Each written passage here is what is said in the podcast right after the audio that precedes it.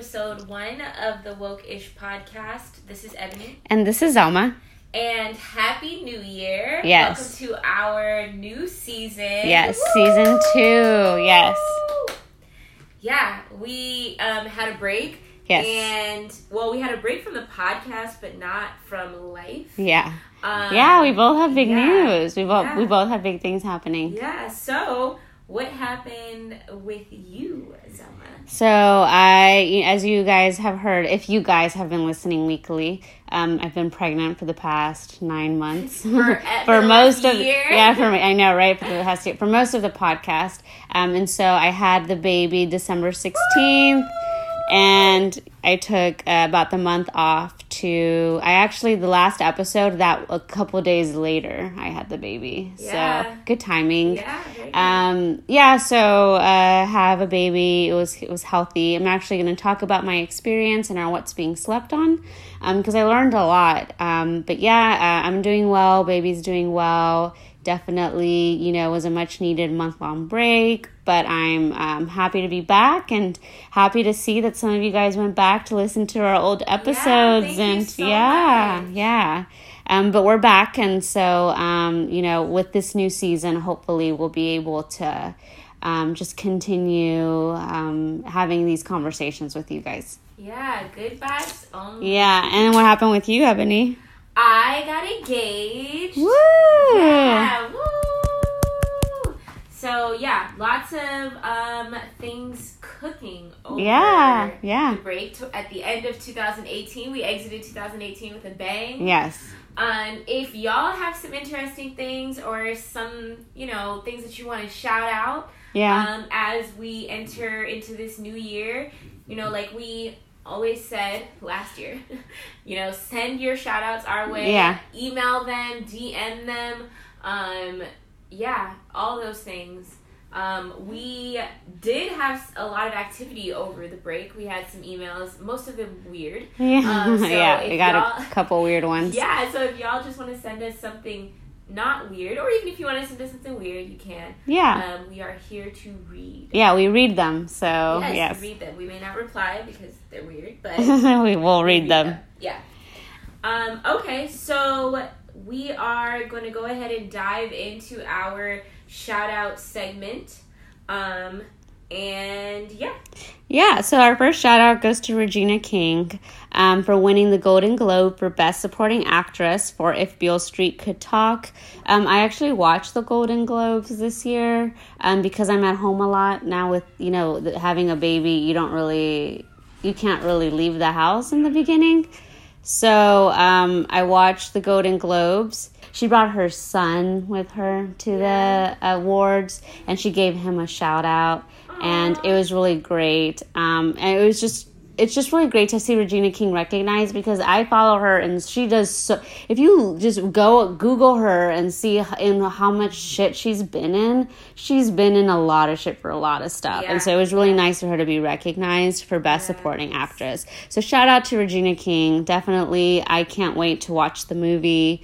Um, but um, just from her past work um, that I've seen and all the other stuff that she's been in, she's she's phenomenal. And um, shout out to her. And um, finally, the last thing that she did that I thought was great is she made a promise to hire more women in, Yeah. in the projects that she does. So um, you know, really proud of her. Yeah, she's a, an amazing actress. Like, she's been in some. Like that whole. Did you watch American Crime? Yeah, Oh yeah, the one that she, yeah, yeah, that she's good. really good. Yeah. Um, so our next shout out goes to Mar- Marsai. Is that how you say it? I think so. Yeah. I think Marsai Marsai Martin. And if you don't know her, um, she's uh, she plays one of the twins from Blackish, um, and so she is going to be yeah she plays Diane. She's going to be in a movie called Little, Um, and she also, um, so aside from that, aside that she's, you know, moving from TV to movies, she has become the youngest executive producer at 14 years old. Apparently, she loved the movie that, the movie Big, which is what this movie is based off of, where it's like the reverse. It's a little kid becomes an adult. And so in this movie, an adult becomes a little kid. Um, and so she said that it, she loved that movie, and so she thought it would be a, a really great idea. And so she becomes, um, she's the executive producer on this film, and she's only 14. So shout out to her because when I was 14, I wasn't doing any shit. Impressive. yeah. Impressive. Um, okay, and our last shout out goes to director Peter Ramsey, who just won a Golden Globe for the film Spider Verse, and who could become the first black director nominated for a feature animation Oscar. So shout out to Peter Ramsey. I still haven't seen Spider Verse. Me much neither. As I, yeah, as I, much as I know what? I don't know I if I'm gonna see it. I keep missing opportunities to see it, and then when I do have the opportunity to go to movies, I see something else. Yeah. But I am really. I've heard it. I've heard that it was really good. I heard it was So, good too. yeah. We probably heard it from the same person. Yeah, even, I, heard, I even heard it from people that aren't into like Okay, you know I'm not. movies or anything about superheroes or Marvel or Yeah, nothing. yeah. So yeah, yeah. Um, okay, so now we're gonna jump into our in the know segment. Extra, extra, read all about it. Okay, so now for our in the know segment. Um, so first, we wanted to just mention that we are on mommy duty, and so the baby is sitting here, and he might make a little noise, but that's all good. We're gonna keep it rolling. Yeah, and we could have edited it out, but Ebony and I just kind of briefly talked, and um, I just think it's important to um, just kind of highlight that a lot of mom. Well, what I'm learning is a lot of moms have to multitask. Yes. and so you know, for especially the beginning, there's going to be a lot of these episodes where baby will be here with us. Yes. and um, it's just you know i'm continuing to do the stuff i did before but now i'm also caring for the baby. And so you know if you hear him stirring or moving um, that's baby. And um, we just wanted to just kind of explain that and give some background as to why we're not choosing to edit out those sounds. Yes. Okay, so to start out, we're gonna give some updates on the wall. i know Dun dun dun. so So shit hasn't changed since we took Nope. our break no, it's like this. It's still madness, and it's gotten even crazier. It seems like. So where are we now with the physical barrier between the U.S. and Mexico project? So Brian Kolfage, Kolfage, I don't know, started a GoFundMe campaign to fund the wall eight days before Christmas. The goal was $1 billion, or is $1 billion. So he stated, Eight days before Christmas, I started this GoFundMe campaign because I was tired of watching the US government's inability to secure our southern border. Like most Americans, most, i know I, right? It's like so pompous. I see the porous southern border as a national security threat, and I refuse to allow our broken political system to leave my family and my country vulnerable to attack. There's that fear mongering. Mm-hmm. So now, after being active for one month, this campaign has raised twenty million mm-hmm. six hundred and fifty-four thousand five hundred and sixty-five dollars. That's crazy. that is crazy From the donations of three hundred and forty-six thousand seven hundred and twenty-six people.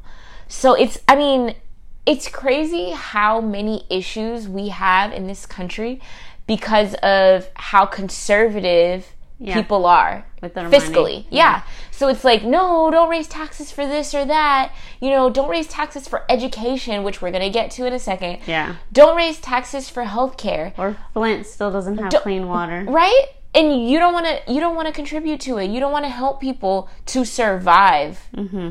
But you can help to raise 20 million dollars to put a giant fence yeah a fence. between two countries where the boundaries that exist between us are like socially constructed in the first place. Yeah. So a bunch of a bunch of white men decided, you know, some I don't know, hundred, I don't know how long ago, hundreds of years ago, hundred, 150 years ago or so, that the United States and no more than 150 years ago, like two, three hundred years ago, that the United States and Mexico were going to be two separate countries, mm. and they, like they invented that, Yeah. and now we are raising somebody has raised 20 million dollars to solidify and put a physical barrier between Yeah. us Yeah.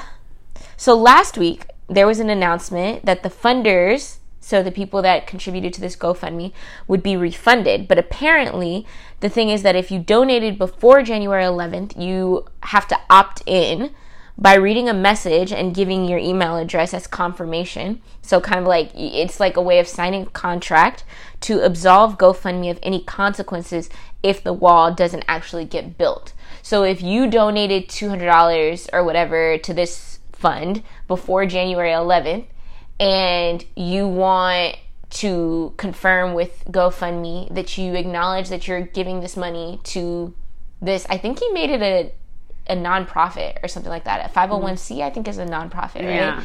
So he made it a nonprofit and you by signing this contract are acknowledging that you are giving your money to this nonprofit and that GoFundMe has no kind of like you know, they won't be held responsible if he doesn't actually get this wall built. Um, and so if you don't opt in, your contribution will automatically get refunded after three months.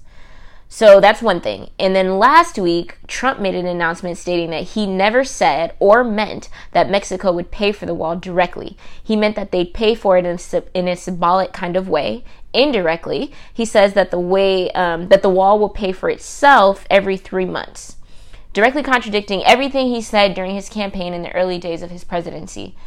So, so many hypocritical conservatives have gotten behind him in this message, even though they preach fiscal conservatism. Yes. So it's like how you know now it's like we went from oh we're gonna put a wall up, you know, make to make America great again, and Mexico is gonna pay for this Yes. wall to now oh you know there's there's a GoFundMe going up so that y'all will pay for it, and then we're also gonna make the taxpayers Yeah. pay for it. So it's like whether you whether you give to this GoFundMe or not, you're gonna You're gonna pay support for it. Yeah, the if you pay taxes.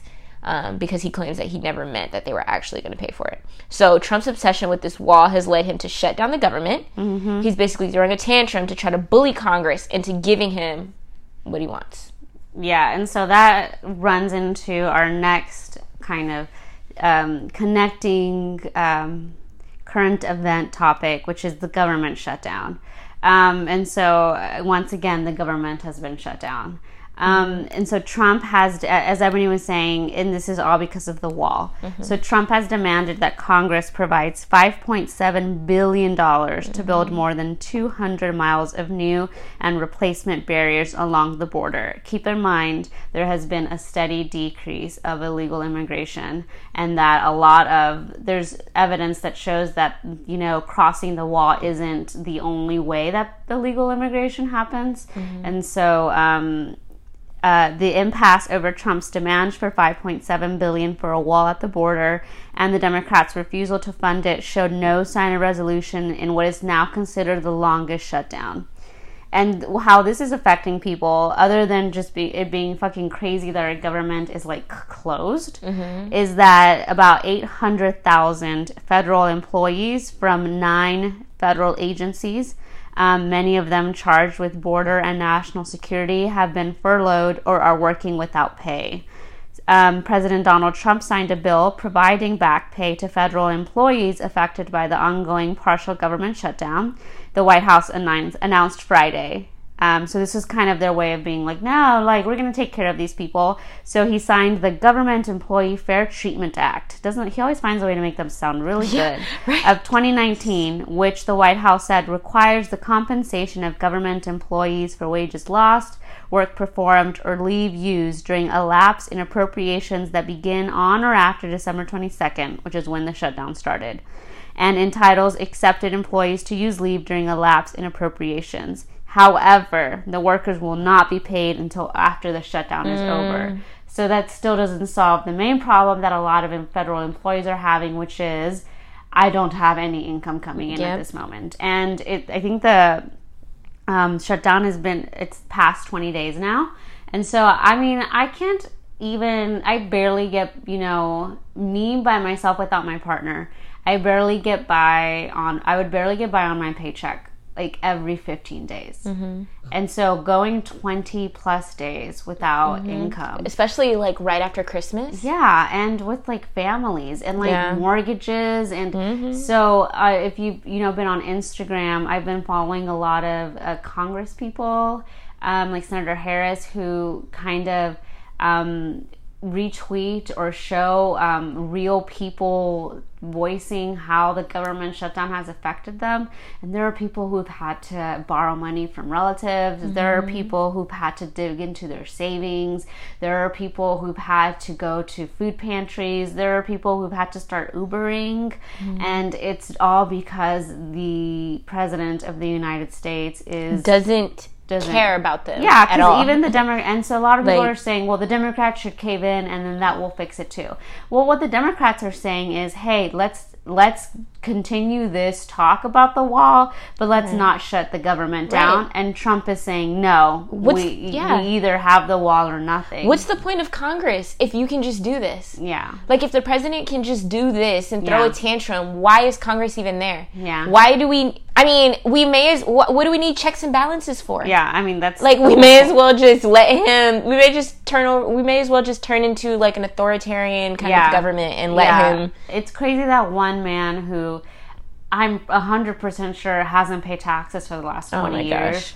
has the capacity to be able to aff- affect uh, almost a million people. 800,000 people is a lot. And that's just Mm-hmm. lot. federal employees. And then if you branch out and you think about their families, yeah, like, that's more far a beyond yeah, and people. people that are probably taking care of their parents yeah, or and they're you know? they're saying and these have are going to have long term implications. So Yeah. if you don't pay your mortgage for two months, what happens? You get behind, and the government, I mean, the bank can come in and Yeah. start foreclosing, or if you don't pay back loans, or if you don't pay. A lot of people are having to take the children out of daycare and Yeah. talk about if you don't pay daycare, you lose your spot. And then, I mean, think about the daycare. So it's like Yeah. it affects the businesses too, because then people are not able to spend money with you, you know? So it, I mean, the effects of this are so much greater than the people that it directly impacts. Like, Yeah. then it, it goes far beyond like just the people that are working for the government. It's like who they spend money on every month. So if you're not able to spend, if you're not able to spend money, um, the way that you did the previous month for a 30 day period,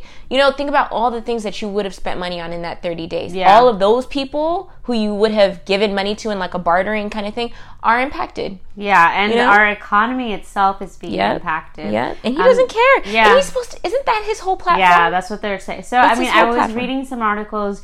You just never know. What's sad now is like you never know what's true. So some Yeah. Mm. people close to him apparently are saying he's nervous because the economy is the one thing that he always prides himself Yeah. Mm-hmm. in saying that he's making better. Um, because you know it, it not only is domestically it being impacted, but like internationally, people who invest in things in the United States, what they see is an unstable government, and so Mm-hmm. they they pull their money out of stocks, they pull their money out of investments, and Mm-hmm. that also causes um, the economy to be shaken even further. Yep. Um, and other people are saying that no, that he's willing to just ride this out as long as he can. And I was reading How long? I know. I was reading, and they say if this goes back past March, which is insane to think that this that there could be a government shutdown for three months. Like, what are people gonna do? Yeah, they're saying that our our economy may not be able to recover. Yeah, and like we, I mean, we are already on the brink of a recession. Like that's already happening. Yeah, yeah. exactly. Like that's already, already, yeah. happening, and so all you're doing is expediting it. Yeah, like That's the housing market was not doing as well. People weren't be able, and now people are definitely not going to be able to buy houses Mm-hmm. because people are. I mean, if the government isn't open, then I mean, I'm glad that I was able to get my baby's um, freaking birth certificate before this happened. Mm-hmm. Um, but th- like, you just don't. Uh, there's just so many things. So many small things that you just don't think about, Yeah, like the airport. There are TSA workers that are not going to work Yeah. because they are not getting paid, Yeah. and so the lines are being uh, the lines are a lot longer. And if you're talking about safety and the whole reason for the wall is to make the the freaking country safer. Well, when you have less people checking to make sure that people aren't bringing contraband onto airplanes, you're making the country less safe. Yeah, and yeah. so I don't know. I this is not the first government shutdown that we've had. You know, if you recall, the previous one has been about DACA, but this time it's it's now we're not hitting the longest shutdown in the history of the country. And the thing is, is like what what kind of really irritates me, and I don't know this to be fact, but I could imagine that Donald Trump gets off on this.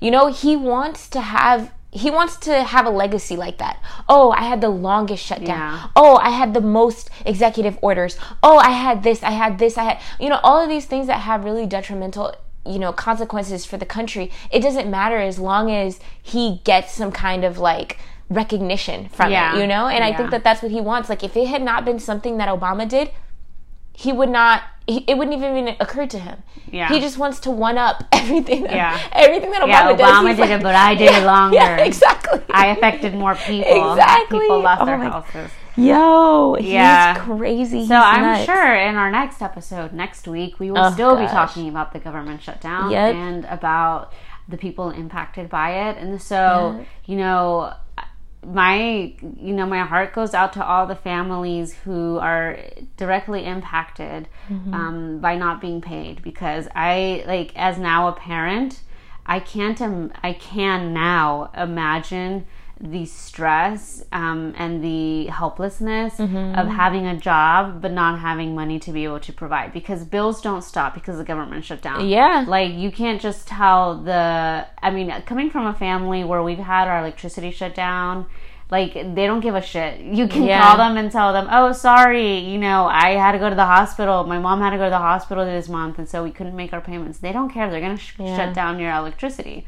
And um, you know, uh, it's it's just frustrating. Yeah, I, I'm hoping that maybe because sometimes when there is a you know a, a an incident that impacts like a large group of people, that it inspires like certain companies to be a little bit lenient, even if it's just so that they can get like you know recognition in social media Yeah. and then it, it drives up their business and stuff like that. Hopefully, that kind of greed will help companies to you know I don't know have a heart.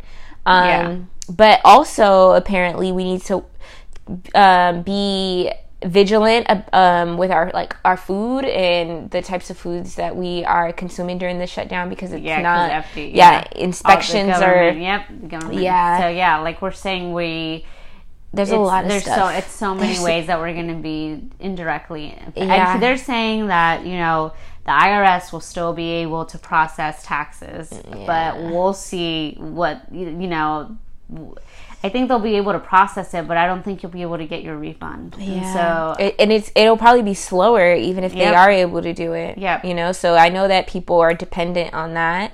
Um, and a lot of people look forward to tax season and like to their like I mean not look forward in like the symbolic way but like actually look forward and like yeah, like pla- re- plan on rely it. on it. Yes, say, exactly. That's the word. is- Rely on is, it. You know that money that I'm going to Yeah. get in April, I'm going to use to pay for school, or I'm going to use to pay for you know Something, yeah. Yeah. And it, and they and they it'll be delayed. Yeah. Um and yeah, I mean Trump doesn't care about that. That's not something that he's ever had to worry about, but Yeah, so another terrible thing in Trump's America, and we'll definitely keep you guys updated. But, um, you know, just this wall is, j- I don't know. I mean, even it's beyond just whether we should have this wall or not. It's just now like it's it's impacting so many. It's impacting too many things, and And it's like, is this really going to be a thing?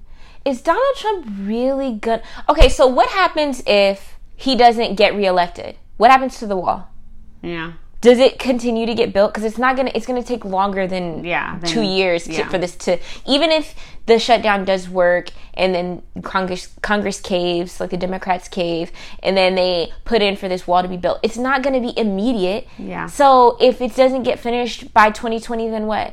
yeah, you know and i'm sure he's like and i think that that could be the thing they're probably looking forward to 2020 and saying you know what if you don't get congress to budge on this wall and you made this wall the whole focus of your campaign and you don't have at least it started by the time you have to run in 2020 he's not going to get reelected so his reelection because people are not going to trust him it's going to be like Yeah. you you know you gassed you gaslit this whole thing Yeah. and it didn't happen so they his second term is probably dependent on this and his ego. yeah, yeah, and so it's like you know, He'll it's just it's a game for them right yeah. now. It's a game for them.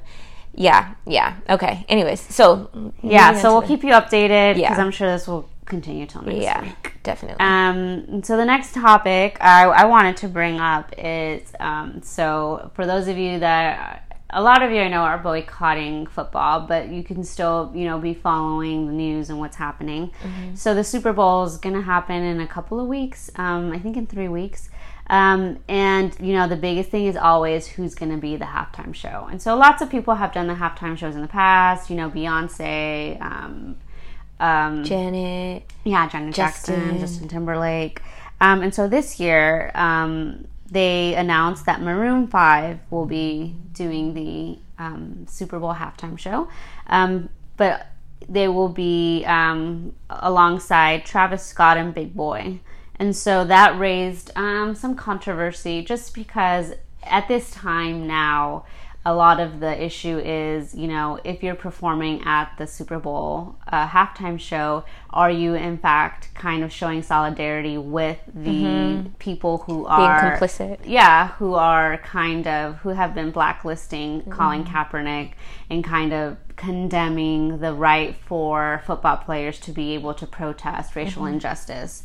Um, and so one of the things that was floating around is a story that Travis Scott actually had a conversation with Colin Kaepernick, and that Colin Kaepernick, in essence, gave him his quote unquote blessing.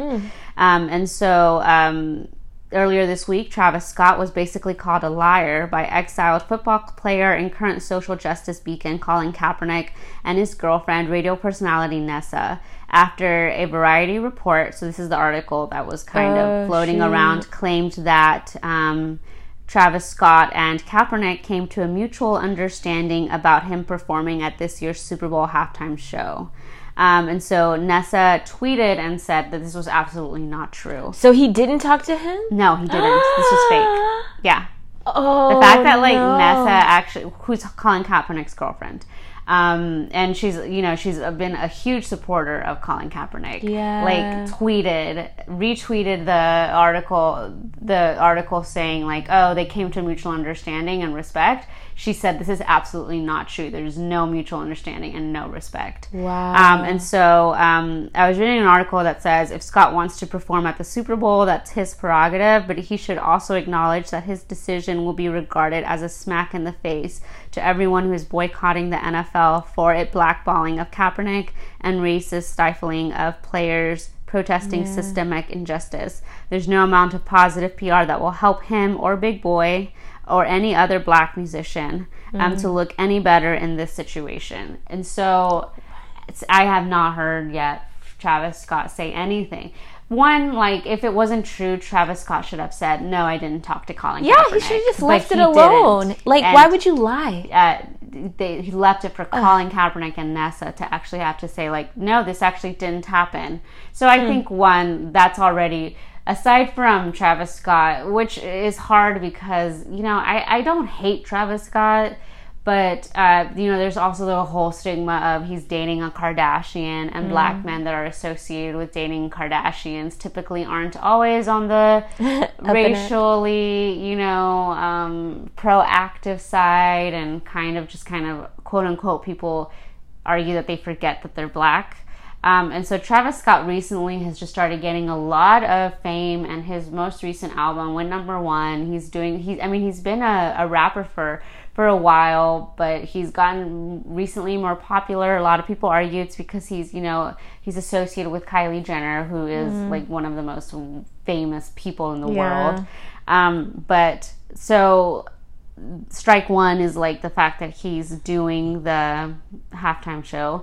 Strike two is that there's apparently this fake article about him talking to Kaepernick and getting his blessing. So wait, I'm not confused. speaking against it. Did he actually say he did, or did they just? They they someone else another article said Mm. that uh, like a source told them that Uh, Travis okay. and Colin Kaepernick talked, but Travis did not say like He didn't denounce he didn't Gotcha. denounce it and say that's not true and Gotcha. Hmm. had left it for Colin's camp to do it. And so I was actually happy that they did that Yeah. because a part of me was like. What Kaepernick? You you get you're like for, you're giving him the pass? Like that's not cool. And so, um, it just and so a lot of people are saying he's a sellout, and I Mm. think he definitely is a sellout, and I think he he should. Um, you know, people are saying it's money. It's um, Yeah, it's definitely- You know, he's getting. uh, they, they're saying that you know when Missy Elliott did uh, was featured in a halftime show.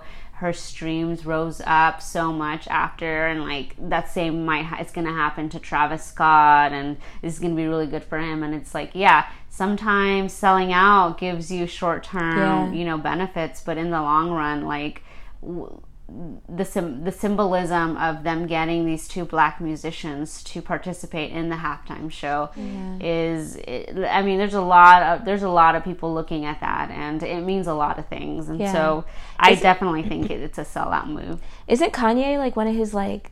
Yeah, I- yeah. yeah, and so Yeah. it's like I feel like that's Kanye's probably how he's looking at it. It's like, well, I mean, Kanye said that um, slavery was a choice, and look at what happened for his streams. And look at how he was all in like the media and everything, and he's probably seeing that as like goals, you know? Yeah. And so he, I mean, yeah, he's thinking about the money, but he's also probably thinking about the clout and the fact that his name is going to be, you know, in everybody's mouth for the next whatever. Yeah. And so when we, t- and when we talk about sellouts, we're going to talk about him. We're going to talk about him and Kanye. So Yeah. we're going to have them in the same conversation. And so now when you talk about Colin Kaepernick or NFL or Super Bowl, you're going to also be talking about Travis Scott.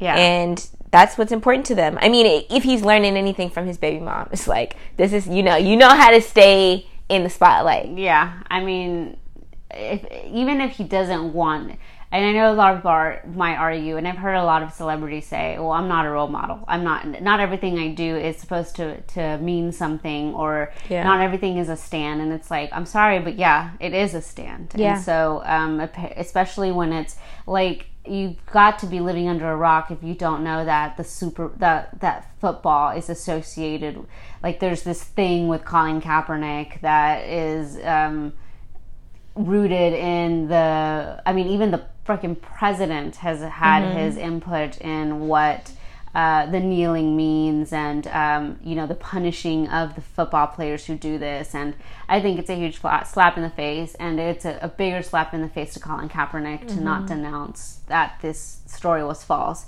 and to make some people believe for a little bit that Colin Kaepernick would in fact okay someone um, performing during um, for an organization that's basically persecuted him. Yeah, he should at least maybe he should like give the money. Like that would be a good Yeah, like I think I read another article that said that Travis said that I think it was in the same article that the reason why Colin Kaepernick okayed it is because Travis Scott said that the money he got was going to go to a charity. Yeah, I think that he should do that. Like maybe some, maybe ooh, maybe he should donate the money for like CTE research or something like that.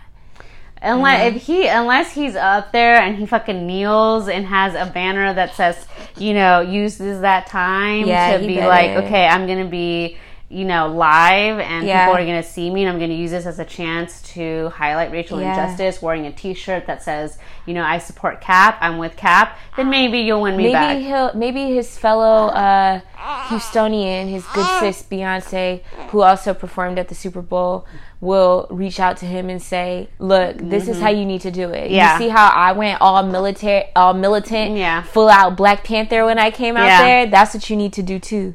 And so, yeah, hopefully that happens because I- I'm sure that they're they'll probably reach out to him at some point and say like, "Hey, Travis, like we, you know, the no or the the Carters, they, you know, they don't really f with your people over there, your Kardashians and your Wests, but we're gonna help you because he- I mean, you're in a sunken young, place. and he may he may not really understand the implications of what this is. They're gonna pull him out the sunken Yeah, place. he may just see this as a really good thing because yeah, it, it is a good thing to be like asked to do the Super Bowl, Yeah. but you also got to take into account what this means for your community Social because the community that he comes from is looking at him with disappointment. Yeah. Okay. Well, um, on to our last um, in the know topic. So today makes day five um, that LAUSD teachers have been on strike. So LAUSD is the Los Angeles School District.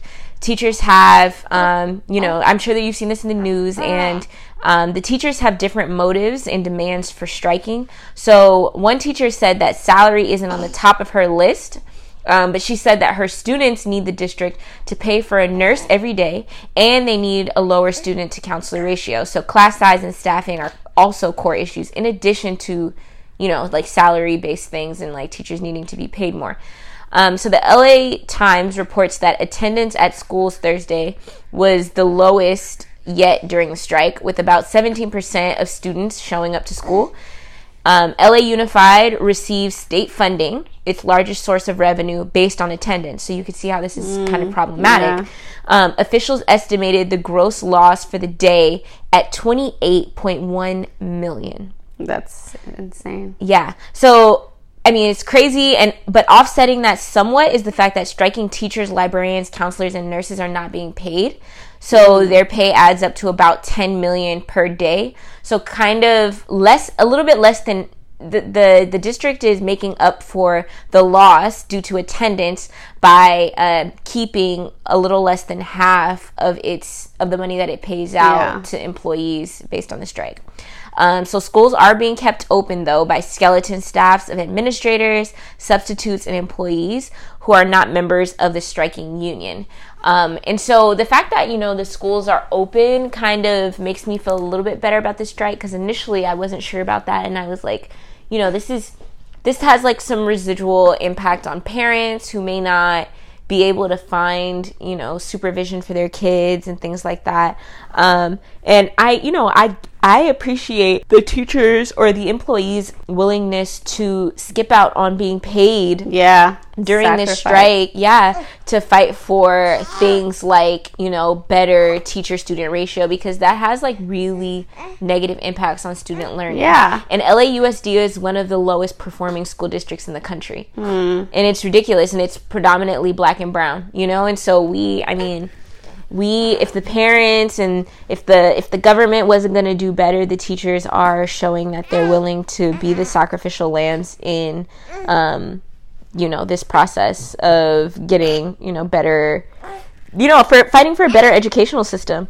Because our educational system has been in the pits for decades um, and it's just been getting worse. So hopefully we see some um, some improvements following the strike um, okay, so now we are going to jump into our What's Being Slept On segment, wh- where we'll be talking about um, kind of healthcare in general, and then we'll um, kind of zoom in on Zelma's experience um, with uh, childbirth. Yes. I strongly suggest that you wake the fuck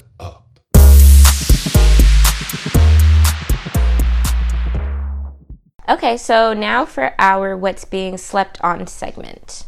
Um, so we are going to be talking about healthcare, um, and we wanted to give a little bit of um, background information slash an introduction to what are um, some of the f- kind of flaws of the healthcare system as it stands.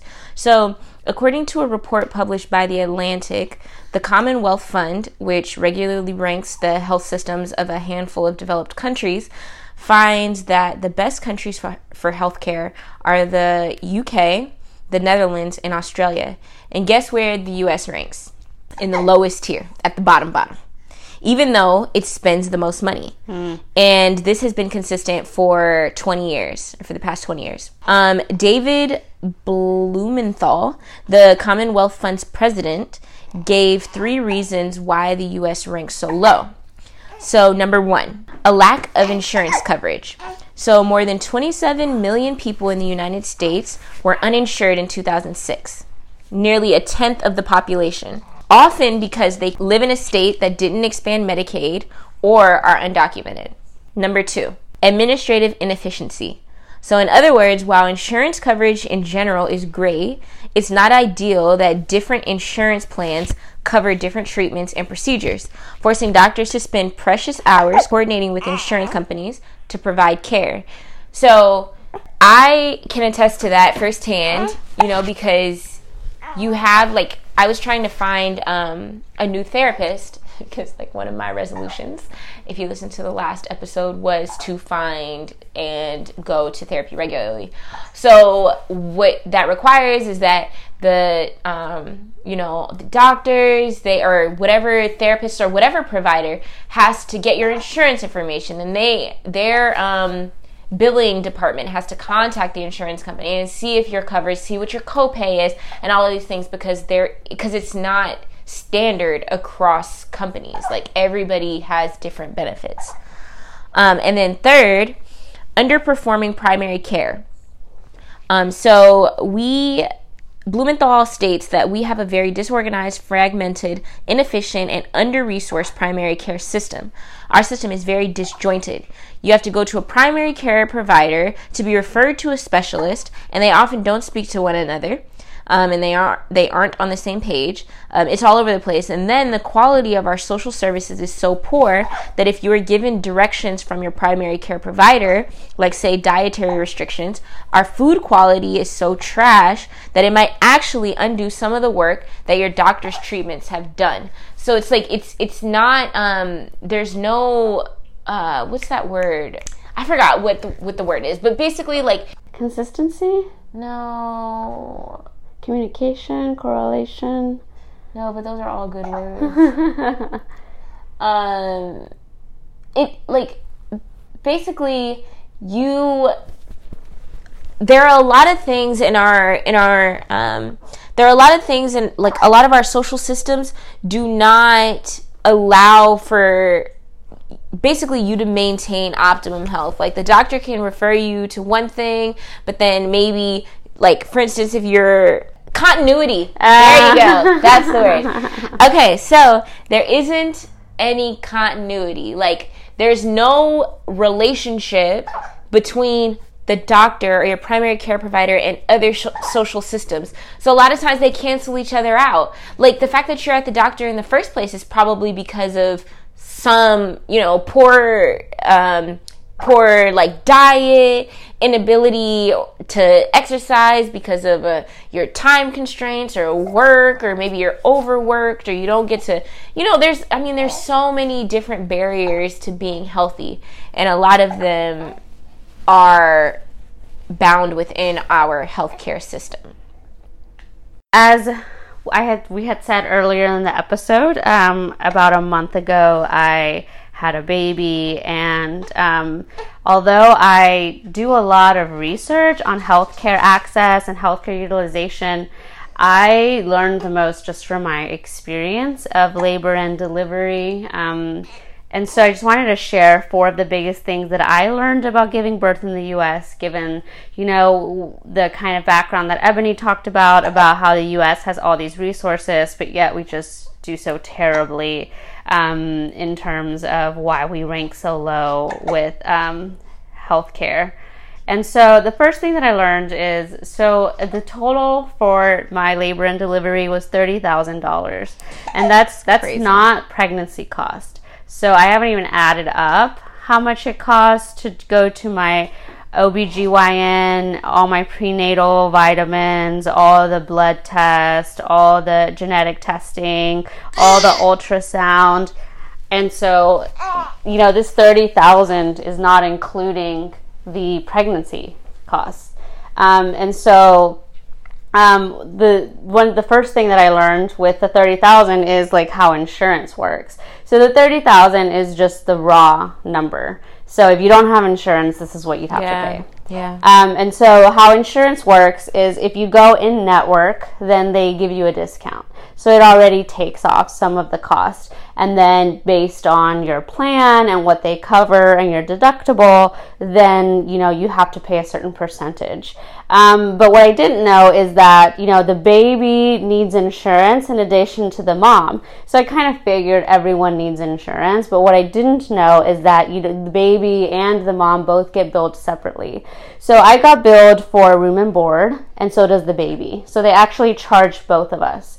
So um, even though we were both like he was in his little like box that they put him in and even though he was in that like for the three days they charged him for room and board separately than Even though he was in the same room as you. yeah even though we were in the same room that we both get like basically charged rent So crazy. um, and he gets his own bill and so i got my bill In his and- name? yes and he has his own bill in his name um, and then the, the, with that you get charged for everything separately. And so what they do is they give you well for me in my hospital they gave me like a little barcode um, bracelet and every time I asked for something, they would scan the bracelet. And so, like, when I wanted a pain medicine, they would scan my bracelet. When I got an IV, they would scan my bracelet. To get food, they would scan my bracelet. Um, when the nurses would come by to check me, they would scan my bracelet. And at first, I didn't really know what that was. And then it clicked, and I was like, oh, this is how they keep track of cost. And then the baby has his own bracelet too. So the baby gets scanned too. So the baby had to have some screenings done. The baby had to have some tests run. And he got charged for those things too. And those things go for his bill. So, you know, already at birth, you know, baby just comes out and he's already racking up bills. Already in debt. Already in debt, yeah. so um, crazy. And so um, the second thing I learned is like paperwork. And so um, I remember when I went in in order to get the epidural, which is like a pain medicine. Um, when you're having your contractions, it kind of helps ease with the the pain. Um, you know, there are some side effects and potential complications that could happen because they basically are injecting pain medicine into your spine and they had me sign like a liability waiver that was basically mm. saying you know if you become paralyzed if you die if you have long-term effects the hospital is not responsible. And so in the middle of my contractions i was like reading this form and trying to sign it. And i remember like the person who comes by to help you you know they have a person come by with the paperwork and she actually had to wait for one of my contractions to finish so that I could sign. Because at that point I couldn't concentrate and she's like I'll wait until it passes. And then uh, you know my contraction passed and I signed. Um, and then they signed something about the baby saying that you know I acknowledge that uh, the baby's going to have to have all these tests done. And, you know, I mean, even looking back, I don't even remember or recall exactly everything that I signed, but I do remember thinking, like, wow, I'm in the middle of giving birth and I am filling out paperwork. Yeah. And I had filled out paperwork before that said, like, my insurance information because you have to pre register at the hospital. So they already had my driver's license, my insurance information, my doctor's information, uh, my pediatrician's information. They had all that stuff, but still, like, as procedures were happening and things were happening, I had to sign things. And, you know, I had, I ended up having a C section surgery, so I had to, like, sign things for that as well because they give you anesthesia for that. Um, and so, and, you know, it, it, everything's happening so fast that I honestly like didn't read like the paperwork. I didn't read any of that stuff. I just remember them saying like, you know, basically this is just saying if something bad happens, which it, it probably won't, then you know you're saying that you you're not going to hold us liable. Which is so shady that they would, you know, give present you with paperwork during such a like compromising Yeah, I mean, there's in such a be a compromising better position. Like how could how could you be expected to read it when you're in the middle of contractions? But it's just that's how important like liability is. Yeah. Um, and the next thing I learned is like the different roles that everyone plays. And so I guess before I thought that the doctor did most of the things. I guess like on TV you see the doctor Yeah. delivering and you know the doctor is the one who does the surgery and the doctor is the one with the prestige who went to medical school. But the people that I saw the most were the nurses and then the nurses assistants. And so I had a nurse who was with me for the during the contractions. Then I had a nurse who was with me with the actual labor, then I and delivery, and then I had a nurse that was with me for the recovery. And then the baby has his own nurse too. So like all these nurse, and then there's a lactation nurse that helps you if you want to breastfeed. Um, and so what basically what I learned is that nurse like you really want a good nurse. So yeah, I mean a good doctor is good, but like the doctor's only there. My doctor was there for like 45 minutes. Uh, the three days that I was there, it was the nurses that were around, and the nurses were so helpful and I honestly think that, like, looking back, is like the nurses just don't get enough credit. The nurses don't get enough recognition.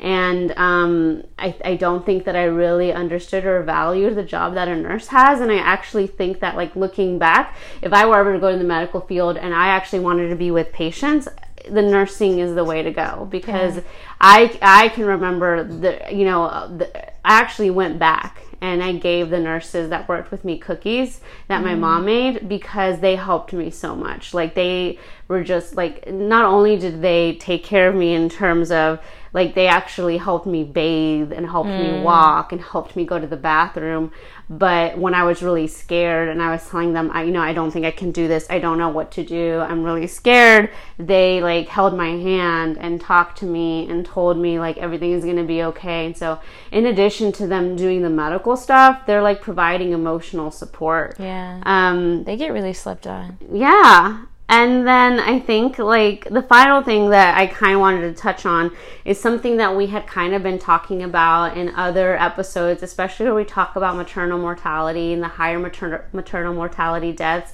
among Black women um, in the United States. And um, so during my C-section, I uh, apparently was bleeding too much, and so my partner was there in the the room. I was under. I, was, I had a lot of medicine, a lot of pain meds, so it was a huge blur. And it wasn't until later that you know my partner told me what happened. But I do remember in the recovery room them telling me that I had lost too much blood and I had become you know anemic, which is when you you you you, you know you, you lose blood. Mm-hmm. And which is being anemic is actually kind of normal after delivery because after C-section because you do it's normal to lose blood, but apparently they were a little concerned because I had lost too much blood. And so my partner told me that during the actual C-section the doctors were like kind of concerned and they were saying she's losing too much blood and they asked for the medicine that kind of stops bleeding um, and they give it to you in the form of a shot. And my partner said that um, the and one of the people there was like oh it's not in the room. And he said that they kind of panicked and he saw people like people's faces kind of being like oh shit and so someone had to leave. And they're like someone said you have to go get it right now. And he said that someone like ran out to go get it. So apparently the shot medicine that they needed to stop my bleeding wasn't available in the room. So they had to leave me while i was bleeding. And that contributed to me losing more blood than i should have. And it, it, it was probably what like 30 seconds max that someone had to leave to go get the um, the shot but i'm just thinking like in a hospital it, we live in a place that has a really good medical center. And in a hospital that actually had the resource they had the shot but it just wasn't available to them in the room. And it was just kind of like scary to be like, man, that caused me to lose more blood than usual. Thankfully, it didn't lead to long term consequences, but I can kind of see how that can contribute to other women having like mm. a lot more traumatic experiences or a lot more negative consequences. Mm-hmm. And so I think like that experience just kind of showed me that and they didn't even tell me. Like they weren't like, "Oh, by the, you know, Yeah, no one ever told me like, "Oh, you know, there was a little complication." They didn't even tell me I the reason I knew I lost a lot of blood is because the nurses told me. My doctor didn't come in and tell me. Um, the doctor that did the surgery didn't come in and tell me, um, "Hey, this is what happened." And that's you know going back to your point.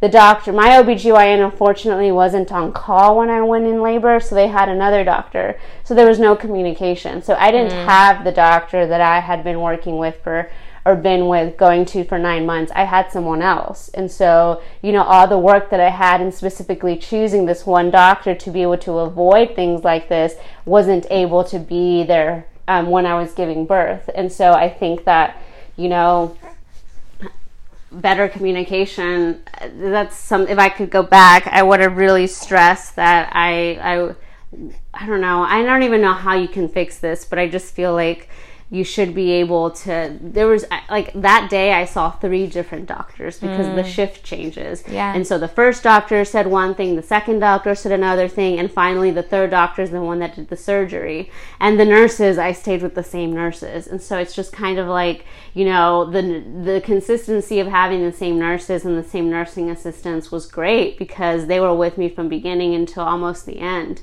um, but seeing so many doctors it was just kind of like i didn't even know who they were um, and so I think overall, just from my experience, I have yet to get an actual. Well, no, I just got my first bill, um, and it was for um, the the C section surgery, and that was three thousand dollars. And after my insurance and everything, I only had to pay three hundred dollars. Um, but then I just saw that they're going to bill me for the anesthesiologist, and I get billed for every anesthesiologist that I saw, which turns out to be three. So I get billed for the anesthesiologist that gave me the epidural.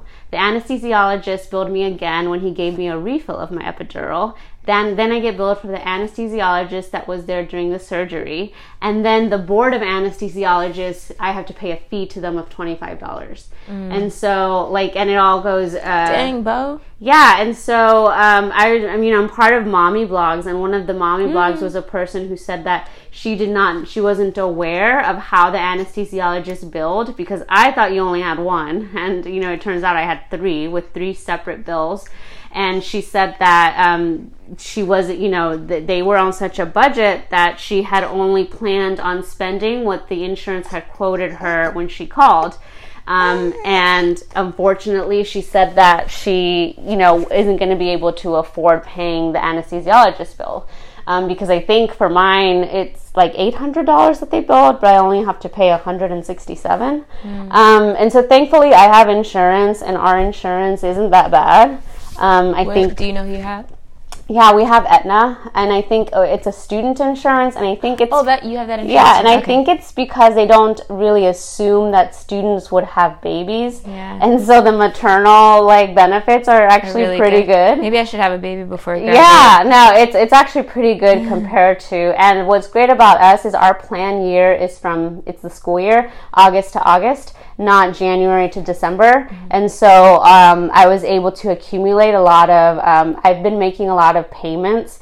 Um, so you know your your insurance covers a percentage, and then you have out of pocket costs, and um, the out of pocket cost goes towards this like amount, and then in your policy. deductible? Well, no, it's separate from your deductible. Um, your deductible is like you pay this much, and then after that deductible is paid, then the insurance starts covering a percentage of it. But your plan also guarantees that you will never pay more than this amount. So for us, you know, it's four thousand dollars, where our plan says, okay, we're gonna cover, we're always gonna cover your services after your deductible, but we promise that you will never have to pay more than four thousand dollars. Mm-hmm. And so, because I had been paying so much for my pregnancy, by the time by now, I only my you know I, my out of pocket expenses is like two hundred dollars, mm. and so basically I only have to I'm only gonna have to pay I'm gonna have to pay less than a thousand dollars for everything, which is great, and that's because the plan year is from August to August. If it was from January to December, then I'd ha- it technically would start over January first. Um, and so for a lot of women, for example, that gave birth December thirty first and met their deductible, it started again January first. So it's the insurance is just really shitty. I've read a lot of women. Um, talking about their experiences with insurance and hospital bills and you know i even talked to one bill because they it, they start sending you bills like the day you come home. And i had to um, you know at the hospital i remember i was you know on the bed with pain meds calling the insurance telling them hey i had a baby because part of the you know policy states that you have to have pre-authorization and in order to have pre-authorization it means you have to let them know that you delivered a baby and so you actually have to call them and say hey i had my baby yesterday at 7.55 a.m you can't call ahead you have to call after it's happened and so after you push them out. yeah, and they give you three days to do it. And so, like, you know, if you have a C section, sometimes it takes up to five days to get out of the hospital. So, like, I just remember feeling really shitty and being like, man, I'm on hold in the hospital in a gown, like, in a lot of pain, letting them know, like, hey, please pay for my stuff. And, you know, technically, if you don't call them and let them know you had a baby within the time, they have the right to not cover your service. So, you know, even though I had insurance, if I didn't let them know that I had the baby, they technically could come out and say, oh, because you didn't let us know that you had the baby, we're not going to cover you. Mm. Yeah, our insurance insurance is like the biggest scam. It is, it is. the biggest scam that we have. No, it like is. across and, and it's like it's not like oh when you know dealing with one type is a scam and then the other kind of you know work for you to your benefit no they're all a scam like Yeah. No, yeah. It, it, it it's like and- car insurance homeowners Yeah. insurance No, it is. And I even uh, talking to the insurance because the baby and I have different insurances.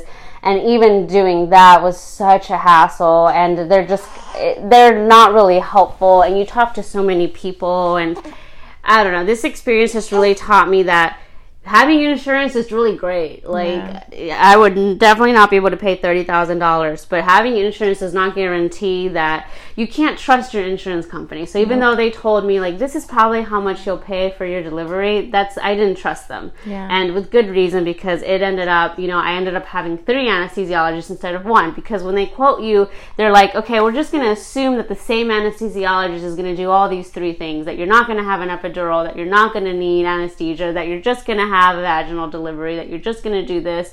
And it's like sometimes. yeah like best case scenario Yeah, best case Yeah. scenario, and they don't tell you that. They're just like, okay, you know. And uh, when they gave me the um, freaking quote, they were like, "Do you want to make a down payment?" And I was like, "I'm not gonna pay towards anything that hasn't happened yet."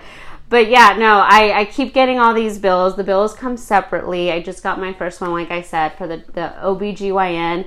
But, you know, the pediatrician bills me, the nurses bill you separately, the, like I said, the anesthesiologist bills you. Um, it's just crazy. What's the experience been like so far with having, with you and him having different insurance? So in our state, automatically the first 30 days, the baby is billed under your insurance, even if he has a different insurance. Mm. It's just they have to bill it to someone. Mm-hmm. And so what's been difficult is explaining to my insurance that he and the hospital that we don't have the same insurance. Mm-hmm. And so basically what they told me is like, well, we already billed your insurance company for it. We assumed you were going to add him to your insurance because you have 30 days to add your baby to your insurance. So what I have to do now is I have to have my insurance get a refund and tell them like, "Hey, I'm not adding this baby to my insurance. I'm not paying I'm not paying more for this policy. Mm-hmm. So he's going to be going to a different insurance. So my insurance has to get their money back because the hospital of course already billed my insurance and my insurance sent them a check. And so mm. my insurance has to get their money back and then the hospital has to bill his new insurance. Why would they send them a check without? I knowing? know, I know, because they, they, I don't know. And so, uh, and of course, they told me the insurances don't talk to each other. So it's not like I can just say like, oh hey, can you send this over, or tell the hospital, oh hey, can you just bill the insurance? It's like no, it's my job to now send this bill to the new insurance and say, oh, you know, my baby is not on my insurance. They accidentally billed him. This is his bill. Can you cover it? That's so much work, and the fact that he has bills and he's only a month Yeah, old. and it's crazy because they come in his name. So it's like he, yeah, Has he's on- nail too. Yeah, he's only a month old, and he already technically has medical debt. Yeah, mail coming to his house. It's really Yeah. crazy. So yeah, I mean, I feel pre- pretty privileged in the fact that I already have insurance and I had the ability to be able to like call, take the time to call and talk to Yeah. these insurances and understand what they're telling me and understand the policy and understand my rights and be able to go on the internet and see my out of like even explaining to you like the difference between the deductible and the out of pocket and the you know the co-insurance like all that stuff I had to learn. And I just can't imagine people who don't have the time to be able to read the packets of insurance mm-hmm. and also all the women who don't have insurance insurance because, Yeah. like you said, one of the points was there's millions of Americans without insurance. And Yeah. so, if I were one of those women who went in there and now I left with $30,000 in debt, I'm starting my family with like yeah that, you And- know. yeah and it's like we can't you know some folks dismiss this so casually like oh that's just the way it is or that's the way it has to be. And it isn't. Yeah. it isn't. Like i said at the beginning there are plenty of countries that have figured this out. Yes. and for whatever reason the united states refuses and it's not because we can't. It's because the government just doesn't care. They don't care enough. You know and so if and it would it would make things easier for us all. But because you have all of these insurance companies that you know they they've got their hands in, in our government officials pockets and things. Like you can't really you know it's it it's like they their their needs supersede ours. You know Yeah. their needs and their wants. So it's it's not about us. It's about you know all of these multi-million dollar companies and yeah.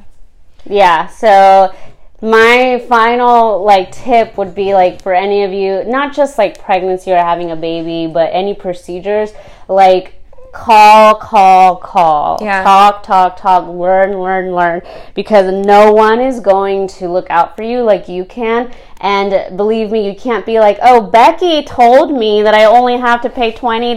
They Yeah. don't give a shit if Becky from Aetna told you 2 Yeah. months ago that they you only had to pay twenty dollars. What they care about is like, and uh, time and time again, what I've heard is it's your responsibility to know your policy. Yeah. And so like the other like last week my so my partner is um self-employed so he doesn't have um he doesn't have health insurance but he just got it and I had to you know listen he he had a call with the person that was selling him the insurance. I don't know what that person is called, insurance agent I guess. And um I had to, you know, listen in on the call and ask the important questions that he didn't know how to ask. Mm-hmm. you know, yeah. like he he had never had insurance, so it was kind of like you know he had been paying everything out of pocket, and the the insurance like per month is ridiculous. Yeah. You know, and so if you don't have insurance through an employer, trying to get it independently is is really expensive. Especially now. Yeah, yeah, and then you you know like asking questions like you know okay, so what happens if you know worst case scenario I get cancer? Then it's like okay, the, you know there we cover it this way. Okay, what if I get diabetes? Well, we cover it this like you know there are all these like the policies change so much depending on what the the ailment is. Yeah. You know, if you have an accident, then it's different. You know, and I mean, it's just it's it's so sad, and the system is so flawed, so is, flawed, yeah. and like you know the like um things like therapy and you know mental health stuff is not isn't covered Yeah. so you have to pay for that Yeah. just out of pocket and if you can't afford that then you're not getting mental health treatment you know and so it, i mean there's so many inequalities and things and we wonder why you know our our country is in the state that it's in it's just Yeah. because you know we this lack of this lack of coverage this lack of care you know Yeah. And what we, you know, we always, I think, think just because we live in a country with so many good resources mm-hmm. that we're just, you know, if we get sick, there's, it's no problem. But you don't think that, you know, I mean, and I joke about it, but I remember when I got the epidural and they told me like it's gonna run out because my I, I was in labor for 22 hours, and my labor, you know, my epidural was about to run out. They're like, you probably have another 30 minutes, and I wasn't anywhere near done. And I remember it for the split second thinking, fuck, that's like another charge. Mm-hmm. And, you know, ultimately I got the refill, but I just remember thinking like how sad it is to be in a country where that's your first thought. yeah it's like, you're in so much pain Yeah. you hesitate a little bit yeah, to be like, oh man, and then especially for you know, at least I have insurance. I knew that that would be covered, but for all the people, you know, when I, I there's a point in my life where I didn't have insurance, and I remember like that would be a really real thought where I might consider not getting something because of the cost. To be like, mm-hmm. well, that I'm, I, you know, that's five hundred dollars I can save, and so I'm not going to do that. I'm going to try to do that without medicine. Mm-hmm. So yeah, no, definitely a new experience. I mean, ultimately it was great, you know, because I, I had a baby and we were both healthy. Mm-hmm. But I mean, it's and he's great he's been here the whole time yeah, you can kind of or you can kind of hear him a little um, during the segment. But you know, um, I am getting a PhD and it was fucking hard to understand my policy. So I definitely think that it's a little intentional in the ways that they make it difficult yeah. for people for most of us to be able to understand what we are, how we're covered and um, they kind of make it harder for us to be able to understand our benefits and how everything works. And um, the hospitals and you know the staff don't you know can't really help you because they like they like I would even ask my doctor about my benefits and she'd be like sorry I you know I don't even know that stuff like that I don't I don't, I don't deal with that stuff you should call your insurance company and Mm-hmm. Yeah. it's just kind of like okay so Yeah. Actually, when I, you know, I forgot about this, but when I was, um, when I was speaking with the new therapist, she asked me what kind of insurance I have. I said Aetna, right? I sent her all the insurance information. She was like, "Okay, I'm gonna send it over to the send it over to the billing department." She writes me back and is like, "Okay, good news. Like you don't have a copay, so everything is covered or whatever. Like." You know, you're covered. Then texts me the next day and says, Oh, I just heard from my billing department.